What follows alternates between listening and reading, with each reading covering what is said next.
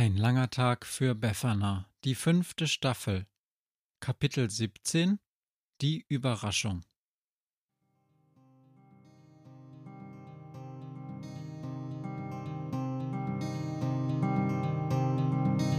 Wenn der Wind einsam durch die Straßen fegt, wenn die kalte Nacht sich auf die Häuser legt, wenn in Fenstern Weihnachtsschmuck ins Dunkel scheint, dann sind Befana und ihre Maus nicht weit. Wenn die Turmuhr Mitternacht geschlagen hat, stürzt die Hexe sich mit dem Geschenkesack auf nem Besen mutig in die Nacht hinab zu den Wesen, die ansonsten niemand mag.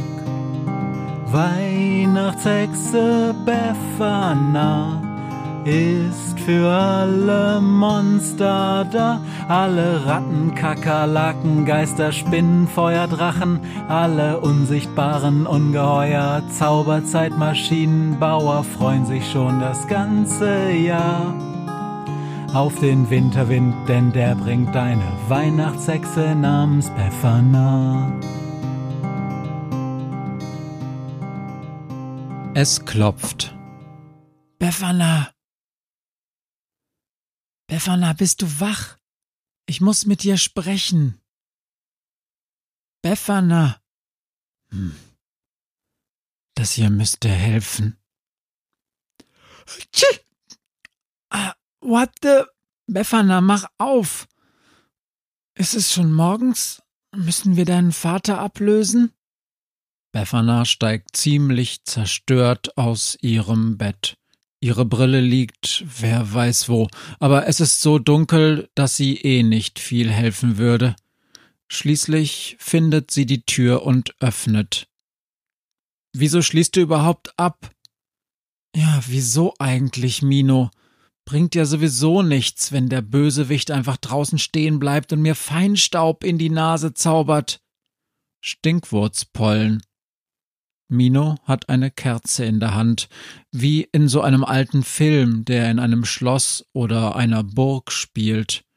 Befana würde lachen, wenn sie nicht so müde wäre. Komm herein. Sie knipst die Deckenlampe an und beide, Mino und sie selbst, müssen kurz die Augen zukneifen wegen des grellen Neonlichts. Was für eine Butze, sagt Mino. Mein Vater ist echt unmöglich. Es reicht zum Schlafen und zum Nachdenken, sagt der liebe Herr Vater. Befana dreht sich mit breit geöffneten Armen einmal um sich selbst. Schau dich ruhig um, aber ich muss dich enttäuschen. Pay-TV ist kaputt und in der Minibar gibt's nur Spinnen. Hölle, ich find's zu deprimierend hier. Lass uns zu mir ins Zimmer gehen, sagt Mino. Aber ich hab extra aufgeräumt, ruft Befana ihm hinterher, als er schon auf dem Weg nach oben ist. Minos Zimmer ist eins der wenigen über der Erde. Es ist ebenfalls nicht besonders groß, aber es hat ein Giebelfenster, durch das man die Sterne sehen kann, einen Schreibtisch, eine Menge Regale und jede Menge Bücher, tausende von Bücher. Nein, ich hab die nicht alle gelesen, sagt er, bevor er Befana einen Platz auf einem kleinen Sessel neben dem Bett anbieten kann. Hab ich auch nicht gedacht, sagt sie. Wer weiß, sagt Mino, ist schwer geworden, in deinen Dickschädel reinzugucken. Ich hab trainiert. Was willst du? Über heute Abend reden. Du warst still und schlecht gelaunt beim Essen. Stimmt, sagt Befana. Willst du darüber reden? Nein, sagt Befana. Dann eben nicht. Es ist falsch, was wir da tun. Wir zähmen den Nachtschrat nicht, wir, wir brechen ihn, wir foltern ihn, bis er zusammenbricht. Ich kann das nicht mehr tun. Es ist eine Sie, sagt Mino. Der Nachtschrat ist ein Weibchen. Denkt man gar nicht, oder? Ist aber so, hat mein Vater mir gesagt. Macht den Schrat weniger nützlich. Weibliche Nachtschrate sind langsamer. Hast du keine Gewissensbisse? Fühlt es sich für dich nicht falsch an, ein Wesen so zu behandeln, nur um Hölle, ich weiß gar nicht wofür genau. Um einen Boten zu haben oder sowas? Wir sind Hexen. Wir brauchen doch keinen Maulwurf, um Zettel von A nach B zu bringen. Ich meine, dein Vater ist der Krampus. Der wird doch Besseres zu tun haben, als Maulwürfen Kunststücke beizubringen. Es ist nicht einfach ein Maulwurf. Sie ist ein Nachtschrat sagt Mino. Ein Nachtschratweibchen, und sie heißt Flox. Ach, das hat sie dir erzählt? Als ich in der Zelle eingeschlafen bin. Als du mich vor dem Biest gerettet hast. Befana, was immer du auch über diesen Nachtschrat denkst, harmlos ist er oder sie nicht. Sie wird gefangen gehalten, obwohl sie eigentlich längst unter der Erde sein sollte. Und wofür? für irgendeine dämliche Zauberertradition, die keinen Sinn ergibt. Mino setzt sich auf sein Bett und sieht lange zu Befana herüber. Okay, weißt du was, Hexenschülerin? Du hast recht, wir lassen sie frei. Wie jetzt? Echt? Befana springt auf. Ist das ernst gemeint? Ich bin zu müde für irgendwelche Spielchen. Mino legt Befana eine Hand auf die Schulter und bedeutet ihr, sich wieder hinzusetzen. Ganz ehrlich, ich habe kein besonders großes Mitleid mit der Schratin. Die Biester können sehr gefährlich werden und werden seit Jahrhunderten von Hexen und Zauberern gejagt. Die Normalos machen ganz andere Sachen mit Schweinen und Hühnern und Rindern. Das, was wir hier veranstalten, ist dagegen eine faire, wenn auch etwas altmodische Jagd. Trotzdem, nicht dein Ding, okay, verstanden. Du hast den Schrat erledigt, dann kannst du auch bestimmen, was mit ihm geschieht. Kein Problem damit. Aber dein Vater, ach, Quatsch. Mein Vater ist einfach ein Idiot. Mein Vater ist schon ein bisschen zu lange Lehrer und bildet sich immer noch ein, dass er der Einzige ist, der weiß, wie junge Hexen ticken. Weißt du, er bringt schon seit Jahrhunderten Hexen und Zauberern ihr Handwerk bei, Befana. Und davor sein Vater. Mein Vater kapiert nicht, dass Hexen inzwischen andere Dinge im Kopf haben als er. Aber wenn dein Vater schon so alt ist, sagt Befana, wie alt bist du dann? Schon ein bisschen älter als du, Hexenschülerin. Aber wieso behandelt er dich dann immer noch wie einen Halbwüchsigen? Na, weil unsere Art nun mal sehr langlebig ist und darum für alles sehr viel Zeit braucht. Auch fürs Erwachsenwerden. Denkt mein Vater wenigstens. Und deine Mutter? Meine Mutter war ein ganz normaler Mensch. Sie ist sehr alt geworden, ist aber trotzdem schon sehr lange gestorben. Befana wird jetzt erst klar, dass sie und Mino etwas gemeinsam haben. Meine Mutter ist auch gestorben, sagt sie. Ich weiß, die berühmte Lea Grimm. Das war ein Schlag für die Hexenwelt, sie war eine der besten. Hast du sie gekannt? Nein, Befana. Sie ist nicht zu meinem Vater gegangen. Sie war einfach von Beginn an eine Hexe, sagen die Leute. Ungeschliffen, grandios, durchgeknallt, ja, auch das und unabhängig, hat nur gemacht, was sie für richtig hielt. Und ich war nicht dabei und kenne nur die Geschichten, aber so ganz richtig hört sich das nicht alles an, was sie getan hat. Wenn's irgendwo eine Schlägerei gab, war sie wohl mittendrin. Wie gesagt, ich war nicht dabei. Mein Vater hätte sie gerne unterrichtet. Wieso? fragt Befana nach einer Weile des Schweigens. Wieso besitzt du eigentlich so viele Bücher, wenn er doch Bücher so schlimm findet? Er ist doch auch dein Lehrer. Ja, klar, und stell dir mal vor, die Hälfte der Bücher habe ich von ihm bekommen. Ich hab mir das, was du dir hier in ein paar Tagen beibringst, mühsam erkämpfen müssen.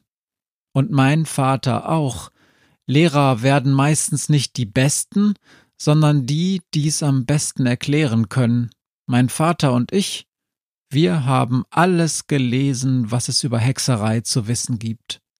Und Leute wie deine Mutter und du, ihr wacht einfach eines Tages auf und seid verdammt gute Hexen. Darum will er dich auch nicht mit Büchern verwirren. Er weiß, dass du die Sache anders lernst und dass du bald viel besser bist als er und als ich. Er denkt bestimmt, dass er dich noch besser machen kann, aber nicht mit Büchern. Mino geht zu einem Regal und zieht ein sehr großes und sehr altes Buch heraus. Willst du sie sehen? fragt er. Deine Mutter. Willst du sie mal sehen? Wie? Hast du ein Foto von ihr? fragt Befana. Sie kennt nur eine Handvoll Aufnahmen und die beste ist noch die, die Esmeralda Schneckenfittich unten bei sich im Flur hängen hat. Das Foto von Befanas Mutter zusammen mit Esmeralda und Anil. Ich hab was Besseres, sagt Mino. Ich weiß nicht, ob du's wusstest, aber ich kann ein bisschen zaubern. What? Sie spielt die Erstaunte. Oh mein Gott, das musst du mir dringend zeigen. Kannst du meine Mutter aus dem Hut herausziehen? Besser. Ich hab da mal was vorbereitet. Mino grinst jetzt breit, wie ein kleiner Junge, der jemandem seinen neuesten Kartentrick zeigen will, an dem er tagelang geübt hat.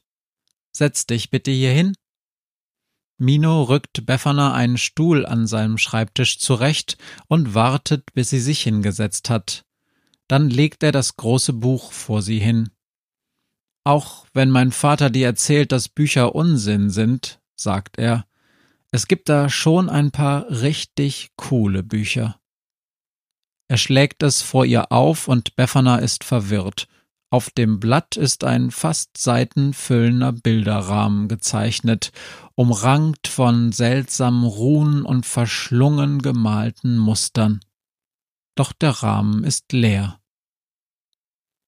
Das ist der Rahmen von Utunga, raunt Mino ihr ins Ohr. Es gibt davon nur noch zwei Exemplare auf der Welt. Befana hört gespannt zu. Ich hatte dich, oder? lacht Mino. Utunge? Come on. Befana, was soll das sein? Aber das Buch ist wirklich krass. Wenn du in den Rahmen schaust und an sie denkst, dann wirst du sie sehen. Wie jetzt? Einfach gucken, Befana. Einfach an sie denken. Probier's ruhig. Und Befana schaut in den Rahmen hinein, der auf der aufgeschlagenen Buchseite gezeichnet ist. Sie weiß natürlich, dass es solche Zauber gibt. Der Krampus hat davon erzählt, meinte aber abschätzig, so etwas führe zu nichts und sei vor allem dazu da, um einsame Menschen in Wahrsagerzelte auf Jahrmärkten zu locken. Aber jetzt liegt eins dieser Bücher direkt vor ihrer Nase, und statt eines leeren Rahmens sieht sie nun das Gesicht einer jungen Hexe einer Hexe, die kaum älter ist als sie. Sie scheint Befana direkt anzusehen, sie zu mustern. Befana erkennt einige Züge von sich selbst in diesem Gesicht, aber ihre Mutter, das würde wahrscheinlich jede Betrachterin dieses Bildes sagen, ist einfach wunderschön. Oder, wie Jess es formulieren würde, der absolute Knaller. Mama, flüstert Befana. Kannst du mich hören? Das Gesicht verändert sich nicht, nur die großen Augen sehen Befana direkt an. Mama, flüstert Befana noch einmal. Das Gesicht von Lea Grimm scheint ganz leicht zu verblassen. Dann hält es sich zu einem Lächeln auf, zwinkert ihrer Tochter zu und verschwindet. Wie vom Donner gerührt sitzt Befana an Minos Schreibtisch vor dem Buch. Alles in Ordnung, Hexenschülerin? fragt Mino schließlich. Ja, sagt sie und Danke. Dann steht sie langsam auf und reckt sich. Na dann, lass uns runtergehen und einen Schrat befreien. In der Küche liegt Sami und schläft noch tief und fest, obwohl man im Fenster hinter den kahlen Baumwipfeln bereits das Morgengrauen am Himmel erkennen kann. Doch als Befana an Sami zerrt und schüttelt, kommt er langsam zur Besinnung. Als Wachhund wärst du aber auch nicht zu gebrauchen, sagt sie und winkt ihn zu sich, als sie bereits zusammen mit Mino auf dem Weg in den Keller ist. Na komm schon, ich kann da unten ganz gut Hilfe gebrauchen. Wie auch die Nächte zuvor stehen Mathilde und Ernest, die Vogelscheuche und der Zombie, Wache vor der Kerkertür. Befana nickt den beiden verschwörerisch zu, zeigt auf sich selbst und schüttelt mit dem Kopf. Ich bin nicht da. Ist mein Vater da drin? fragt Mino und Mathilde nickt. Die ganze Nacht, sagt sie. Ohne Essen, ohne Schlafen, ohne Ablösung. Sie machen es wie besprochen. Befana versteckt sich mit Zami in einem Seitenflur und Mino öffnet die Zellentür. Ich löse dich ab, hört Befana ihn sagen. Kann eh nicht mehr schlafen. Ist gut, entgegnet der Krampus. Es kann jetzt jeden Augenblick soweit sein. Ihr habt ihn ordentlich weich geklopft gestern, das war gute Arbeit. Hätte ich der Hexe gar nicht zugetraut. Befana hört ihn die Zelle verlassen. Dann jedoch stoppen die Schritte. Er bleibt stehen. Sag mal, ruft er in die Zelle hinein, läuft Zami hier irgendwo rum? Oder warst du eben bei ihm? Es riecht hier überall nach nassem Hund. Nein, ich hab ihn nicht gesehen, sagt Mino aus der Zelle. Der Krampus stöhnt. Ist der Köter schon wieder abgehauen? Ich schau mal, ob er sich hier irgendwo rumtreibt. Wahrscheinlich macht ihn der Geruch des Schrats ganz wahnsinnig. Da ist bestimmt nichts, beginnt Mino, doch sein Vater wirkt ihn ab. Kümmer du dich um den Schrat, ich kümmere mich um alles andere. Ja, Vater. Die Schritte des Krampus nähern sich, bleiben vor den Türen einzelner Räume stehen, gehen weiter, kommen näher. Plötzlich hört Befana ein dumpfes Stöhnen aus Richtung der Kerkertür.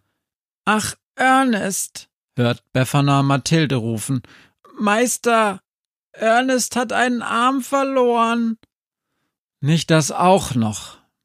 Die Stimme vom Krampus ist sehr nah, kommt direkt aus der nächsten Abzweigung zum Flur. Dann Schnaufen, Fluchen und der Krampus entfernt sich. So ein Mist, Ernest, wie konnte das denn wieder passieren? Hilft ja nichts. Ab in die Küche, da hab ich mein Nähzeug. Und langsam, hört Befana, entfernen sich die Schritte und es wird still im Flur. Sie halten den Nachtschrat zu dritt, Mino, Befana und Mathilde, mit Hilfe mehrerer Lederbänder fest. Sami läuft mit gerecktem Schwanz hinter ihnen her. Befana weiß, dass sie sich beeilen müssen, denn niemand kann sagen, ob der Krampus noch einmal wiederkommt, um Ernest zurück an seinen Posten zu bringen. Was nützt so ein Zombie überhaupt, denkt Befana, wenn er so aufwendig in der Wartung ist? Doch jetzt ist nicht die Zeit, sich darüber Gedanken zu machen. Sie stehen bereits auf dem Hügel hinter dem Haus. Phlox, das Nachtschratweibchen, ist sehr ruhig. Auch in ihren Gedanken spürt Befana ihre Anwesenheit überhaupt nicht. Sie scheint wirklich kurz vor der Kapitulation zu stehen. Jetzt vorsichtig, wenn wir sie losbinden, warnt Mino, aber Befana winkt ab. Sie tut uns nichts, sie ist zu schwach. Befana zückt ein Küchenmesser, das sie vorhin hat mitgehen lassen. Doch statt Flocks loszuschneiden, zieht sie einen Ärmel hoch und versetzt sich selbst einen nicht allzu tiefen langen Schnitt in den Unterarm. Befana! ruft Mino, doch sie bedeutet ihm zurückzubleiben. Hab ich in einem deiner Bücher gelesen, sagt sie, bevor wir runtergegangen sind. Eigentlich benötigen Nachtschrate vor allem das Blut der Tiere. Fleisch ist okay, aber das hier ist besser. Sie zeigt auf ihren Arm, von dem ein kleines Gerinnsel Blut zu Boden tropft. Sie lässt es tropfen. Bedien dich, Flox, und dann verschwinde so schnell du kannst. Es tut mir so unendlich leid, was wir dir angetan haben. Ich hoffe, du kannst mir irgendwann verzeihen. Dann winkt sie die anderen zu sich und sie gehen so schnell sie können ins Haus zurück. An der Schwelle hält Befana Mino kurz zurück. Danke, sagt sie und gibt ihm einen schnellen Kuss auf die Wange. Du bist schon ganz in Ordnung. Potz und Blitz und so.